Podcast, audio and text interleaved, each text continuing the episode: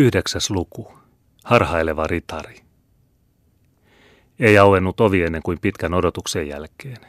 Se avattiin sisältäpäin, ja vanha, vuosien kangistama, valkopartainen ukko ilmaantui kynnykselle.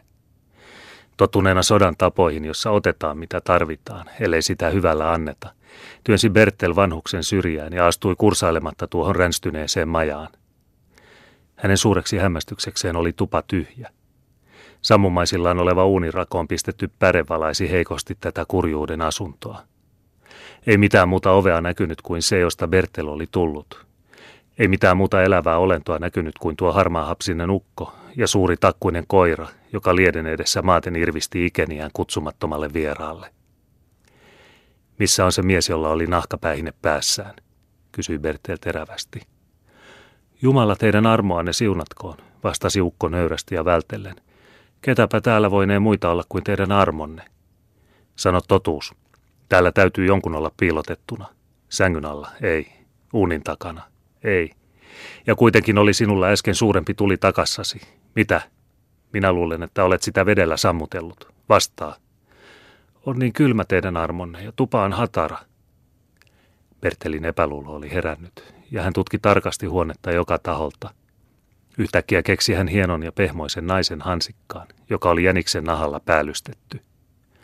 Tunnustatko vanha roisto, huudahti nuorukainen.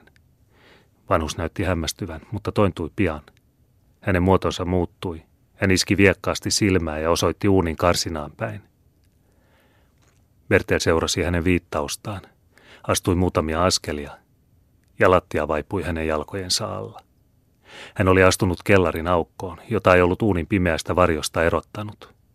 Kohta putosi luukku ylhäältä aukon päälle ja samassa kuului kiinni rasahtavan säpin ääni. Säppi oli niin luja, että se esti lattian alle joutuneen, kaikista ponnistuksistaan huolimatta, saamasta luukkua auki. Bertel oli pudonnut tuollaisen sillan aluiseen, jossa köyhät eläjät säilyttävät juureksia ja kaljaa. Kuoppa ei ollut syvä eikä putoaminen vaarallista, mutta Bertelin suuttumus on kuitenkin helposti ymmärrettävissä. Pieni hansikas oli hänelle kaiken ilmaissut. Hänen täytyy olla täällä, tuon ihanan, ylpeän, onnettoman ruhtinattaren, jota hän niin kauan oli salaisesti ihaillut. Kuka tietää, ajatteli Bertel, eikö hän ehkä ole joutunut julmien ryövärien käsiin. Ja hän raivostui ajatellessaan, että hän juuri nyt, kun monien vuosien kaipauksen jälkeen oli päässyt neiti Reginaa näin likelle ja olisi voinut olla avuksi ja turvaksi onnettomalle, oli joutunut ilkeän väijynnän uhriksi, vangiksi tähän hiireloukkoon, joka oli vielä kurjempi kuin se kurja maja, jonka lattia tällä hetkellä oli kattona hänen päänsä päällä. Turhaan koetti hän nostaa hartioillaan ylös lattialautoja. Ne olivat yhtä taipumattomat kuin se kohtalo, joka jo kauan oli ivannut hänen hartaimpia toiveitaan. Ylhäältä päänsä päältä kuuli hän hiljaisia askelia, niin kuin olisi useita henkilöitä kulkenut sillan yli. Sen jälkeen oli kaikki taas hiljaa. Bertelin ainoaksi toivoksi jäi nyt Pekka, joka ei ollut uskaltanut tulla tupaan. Mutta ei häntäkään kuulunut, ja niin kului kolme tai neljä tuntia ikävimmässä epävarmuudessa, jota vielä lisäsi pelko, että hänet ehkä oli jätetty nääntymään viluun ja nälkään. Silloin kuului taas askelia hänen päänsä päältä. Säppi avattiin ja luukku nostettiin ylös.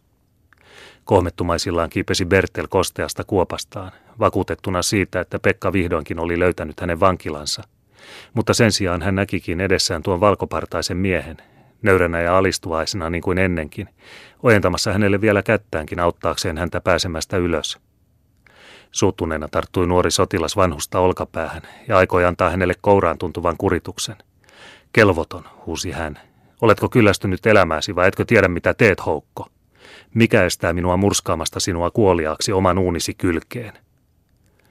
Vanhus tarkasteli häntä silmää rävähdyttämättä. Tee se Perttilän tyttären poika, vastasi hän. Tapa vain jos tahdot, isoäitisi vanha palvelija. Mitäpä maksaa hänen enää eläkkään? Isoäitinikö palvelija? Olen viimeinen elossa oleva kaikista niistä, jotka ennen asuivat tässä hedelmällisessä seudussa, joka nyt on erämaa. Minä se olin, joka sanoin Aaron Perttilälle silloin, kun herrani talo poroksi paloi. Pelasta neiti.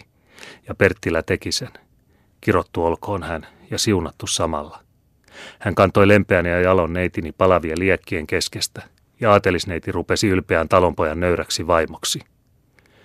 Mutta oletko sinä mieletön ukko? Jos olet niin kuin sanot isoäitini vanha palvelija, miksi olet sulkenut minut tähän kirottuun kuoppaan? Ilmaiset ystävyytesi jotenkin merkillisellä tavalla. Tapa minut, herra, minä olen 90 vuoden vanha. Tapa minut. Minä olen paavinuskoinen. Paavinuskoinen. Kautta miekkani nyt alan ymmärtää. Minä olen viimeinen katolilainen tässä maassa. Olen kuningas Juhanan ja kuningas Siigismundin ajoilta. Olen yksi niistä neljästä, jotka hautasivat viimeisen nunnan Naantalin luostarissa. En ole 20 vuoteen messua kuullut. Ei ole sen jälkeen pyhää vettä päälleni ripoteltu. Mutta kiitetyt olkoot kaikki pyhimykset. Tuntia ennen kuin tulitte, sain minä pyhän ripin. Majassasi on käynyt munkki. On herra. Ja hänellä oli mukanaan nuori tyttö ja toinen vanha naispalvelija. Vastaa. Oli herrani. He seurasivat häntä. Ja minun tullessani sinä heidät piilotit. Piilotin teidän armonne. Lakkaan piilotin. Sen jälkeen olet viekoitellut minut kurjaan hiirenloukkuusi, sillä aikaa kun päästit munkin ja naiset pakenemaan. En kiellä niin tehneeni. Ja tiedätkö, mikä on oleva palkkasi kaikesta tästä? Olkoon mikä hyvänsä. Ehkä kuolema. Säästän henkesi, mutta yhdellä ainoalla ehdolla. Sinun on neuvottava minulle, minne päin pakeniot tästä lähtivät. Henkeni. Olenhan sanonut, että olen 90 vuoden vanha. Etkö sinä pelkää kidutustakaan? Suokot pyhimykset, että minulle noin suuri kunnia osoitettaisiin. Mutta jos minä poltan sinut elävältä omaa majaasi. Pyhiä marttyyriäkin on roviolla poltettu. En ole totta puhuakseni mikään teloittaja. Olen kuninkaltani oppinut pitämään uskollisuutta arvossa. Ja Bertel puristi liikutettuna vanhuksen kättä. Mutta yhden asian tahdon sanoa teille, jatkoi hän. Luulet ehkä, että olen tullut viemään pakenioita takaisin vankilaan. En ole sitä varten tullut. Vannon sinulle ritarikunniaani kautta, että hengelläni ja verelläni tahdon puolustaa neiti Reginan vapautta ja tehdä kaikki voitavani hänen pakoansa edistääkseni. Tahdotko nyt sanoa minulle, minne päin he pakenivat? En teidän armonne, sanoi vanhus rauhallisesti. Nuori neiti on pyhimysten ja erään älykkään miehen suojeluksen alaisena. Te olette nuoria tulinen ja te saattaisitte heidät vain turmioon. Kääntykää sen vuoksi takaisin tästä. Te ette enää voi löytää pakeniaan jälkiä. Sinä lautapää härkä, mutisi Bertel harmissaan. Hyvästi. Minä tulen kyllä toimeen ilman apuasikin. Parasta kun jäätte tänne huomiseksi. Tänään voitte kyllä, jos tahdotte, paarustaa peninkulman matkan läpi miehenkorkuisten nietoksien. Huomenna voitte ratsastaa mukavasti. Konna, sinä olet lähettänyt pois hevoseni. Olen. Teillä on varmaankin nälkä. Tässä olisi padallinen keitetyitä nauriita. Maistukoot ne teistä makealta? Äh, ajatteli Bertel kiivain askeli lattia mitellessään. En soisi kymmenestä pullosta Reinin viiniä, että Larsson minut nyt näkisi. Hän sanoisi minua kengättömäksi hevoseksi. Mitenkä päästä nyt tästä lumilinnasta? Mutta, sanoi hän ääneensä, jotakin johtuu mieleeni. Tahdon koettaa, eikö lapsuuteni aikana saamani oppi voisi olla minulle hyödyksi. Suksesi tänne, Ukko. Sukseniko? vastasi Ukko hämillään. Ei minulla ole suksia. Sinulla on. Ei kukaan tule suksitta toimeen tässä erämaassa. Vedä vaan esille. Ja huolimatta ukon estelyistä vetäsi Bertel auki luukun lakkaan, josta löysi kahdet mainiot sukset. Kas niin, ukkoseni, huudahti ratsumestari. Mitäs sanot uusista hevosistani? Sanon niitä omikseni, sillä lyönpä vetoa, että myyt ne minulle tästä hopeataalerista. Sivakampia hepoja en ole elämässäni nähnyt. Jos sinulla on terveisiä munkille ja neiti Reginalle, vie ne mielelläni perille. Älkää lähtekö yksiksenne erämaahan, nuori herra, virkkoi vanhus. Ei siellä ole tietä eikä polkuja. Metsä on monta penikulmaa pitkä ja vilisee susia. Siellä on varma kuolema vastassanne. Erehdytystäväni, vastasi Bertel. Ellei muista väärin, on täältä kahdet jäljet. Toiset minun hevosieni ja toiset pakeniain. Sano minulle, ajoivatko ne vai ratsastivatko? Eivätkö liene ratsastaneet? Silloin olen varma siitä, että ajoivat. Sinä olet vanha veitikka. Mutta minä annan sinulle anteeksi hyvien suksiesi tähden. Jää hyvästi. Kahden tunnin kuluttua olen saavuttanut ne, joita haen. Sen sanottua riensi Bertel ulos. Oli vielä varhainen aamu, ainakin pari-kolme tuntia ennen auringon nousua. Mutta onneksi oli lumipyry lakannut, ilma oli seljennyt ja talviset tähdet tuikkivat kirkkaasti sinisellä taivaan kannella. Pakkanen oli kiihtynyt, metsät ja hanget kimaltelivat tuhannen tuhansista jäisistä timanteista, jotka matkamiehen silmää viehättävät. Lumiset puut ja välkkyvät kinokset, joita talvisyön kirkkaus valaisee, vaikuttavat aina omituisen virkistävästi pohjoismaalaisen mieleen. Tuossa ilmiössä on aina jotakin suurta, loistavaa, puhdasta ja reipasta, joka johtaa hänen mieleensä lapsuuden muistot ja ensimmäisen nuoruuden loistavat haaveet. Ei siinä ole mitään, joka kouristaisi sydäntä tai lamauttaisi mielikuvituksen liitelevää lentoa. Kaikki on niin äänetönnä, niin juhlallista, niin vapaata. Tekisi mieli sanoa, että luonto tämän talvisen ja yöllisen hiljaisuuden helmassa on kuollut, ja kuitenkin elää se lämpimänä ja uhkuvana matkamiehen rinnassa – Tuntuu siltä kuin olisi se tähän pieneen paikkaan, tähän yksinäiseen, erämaassa harhailevaan sydämeen koonnut kaiken virkeän eloisuutensa, antaakseen sen elää kahta kauniimpana keskellä jäätynyttä kylmyyttään, keskellä äänettömyyttä ja tähtien tuiketta. Bertelkin tunsi itsensä reippaaksi ja virkeäksi. Hän oli nuori ja altis kaikille vaikutuksille. Kun hän vapaasti kuin tuulonen lasketteli hankia pitkin puittelomassa, oli hän mielestään kuin lapsi – hän oli olevinaan tuo entinen poikanen, joka liiteli suksillaan pitkin isokyrön tasangoita virittämään ansoja teerille ja metsäkanoille. Tosin horjahteli hän alussa tottumattomuudesta, kun sukset vallattomasti kiitivät jäätyneitä rinteitä pitkin.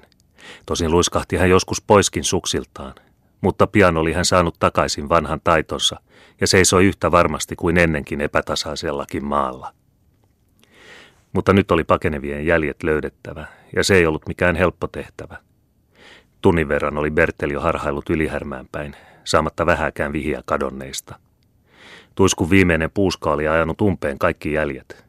Siellä täällä näkyi vain suden askelia, kun se oli hankea pitkin juosta jolkutellut, ja silloin tällöin pyrähti metsäkana lentoon lumisesta pensaasta. Uni, nälkä ja uupumus alkoivat rasittaa. Pakkanen koveni auringon nousun aikaan ja alkoi huokua huuretta hänen tummiin viiksiinsä ja hattunsa töyhtöön. Silloin näkyy vihdoinkin muutamalla metsätiellä, jossa tuuheat kuuset olivat estäneet lumen juoksemasta, vereksiä reen jalasten ja hevosten kavioitten jälkiä. Berten noudatteli niitä yhä enemmän uupuen. Väliin katosivat jäljet, väliin ne taas ilmaantuivat, kun tie vei metsään. Aurinko nousi punaisen keltaisena kaakkoiselta taivaalta ja valaisi puiden latvoja. Tuli kylmä ja kirkas päivä. Ei missään näkynyt muuta kuin metsää ja kinoksia. Kaukana pohjoisessa kohosi pieni savupatsas selkeälle keltaiselle aamutaivaalle. Bertel ponnisteli sitä kohti. Sukset liukuivat taas vapaammin, tie parani, ja vihdoin saapui väsynyt seikkailija yksinäiseen taloon valtatien varressa. Ensimmäinen, jonka hän tapasi, oli Pekka, joka tuli tuvasta hevosia ruokkimaan. Peijakkaan poika, huudahti Bertel hyvillään. Kuka on käskenyt sinun tänne tulemaan? Kukako, vastasi Pekka yhtä hyvillään. Kukas muu kuin se paholainen? Varroin vartomistani sen tuparähjän luona siellä metsässä, mutta kun ei ketään kuulunut, niin alkoi minua unettaa ja minä nukuin hankeen istualleni. Hetken kuluttua heräsin siitä, että kuulin hevosen hirnuvan. Ja mitä näen mä? Reen, samanlaisen kuin meidän rekemme, joka kahden hevosen vetämänä ajoi täyttä karkua metsätielle päin. Joko se on Piru itse tai on se isäntäni, tuumasin minä. Mutta olkoon kumpi hyvänsä, minä lasken perässä. Kiipesin taas hevoseni selkään, ja nälkä minulla oli niin, että näköä haittasi, mutta perässä minä painoin. Lopulta uupuivat hevoset, reki katosi näkyvistäni, ja minä kiitin kaikkia paavilaisia ja luterilaisia pyhimyksiä, että vihdoinkin sain tähän taloon, jossa keitätin itselleni padallisen velliä. Liehän ollut helteistä Lytsenissä ja Nörlingeni luona, mutta en minä ole pahemmassa pakkasessa ollut kuin täällä perhanan ylihärmässä. Hyvä, hyvä, sanoi Bertel. Eivät pääse käsistämme. Mutta on se sitäkin, Pekka, että on hetkiä, jolloin nälkä ja uni ovat voimakkaammat kuin rakkaus. Mennään huoneeseen. Ja Bertel meni tupaan, keitätti itselleen kupillisen lämmintä maitoa ja heittäytyi tuvan lattialle olkivuoteelle lepäämään. Sinne jätämme nyt harhailevan ritarimme rauhassa nukkumaan.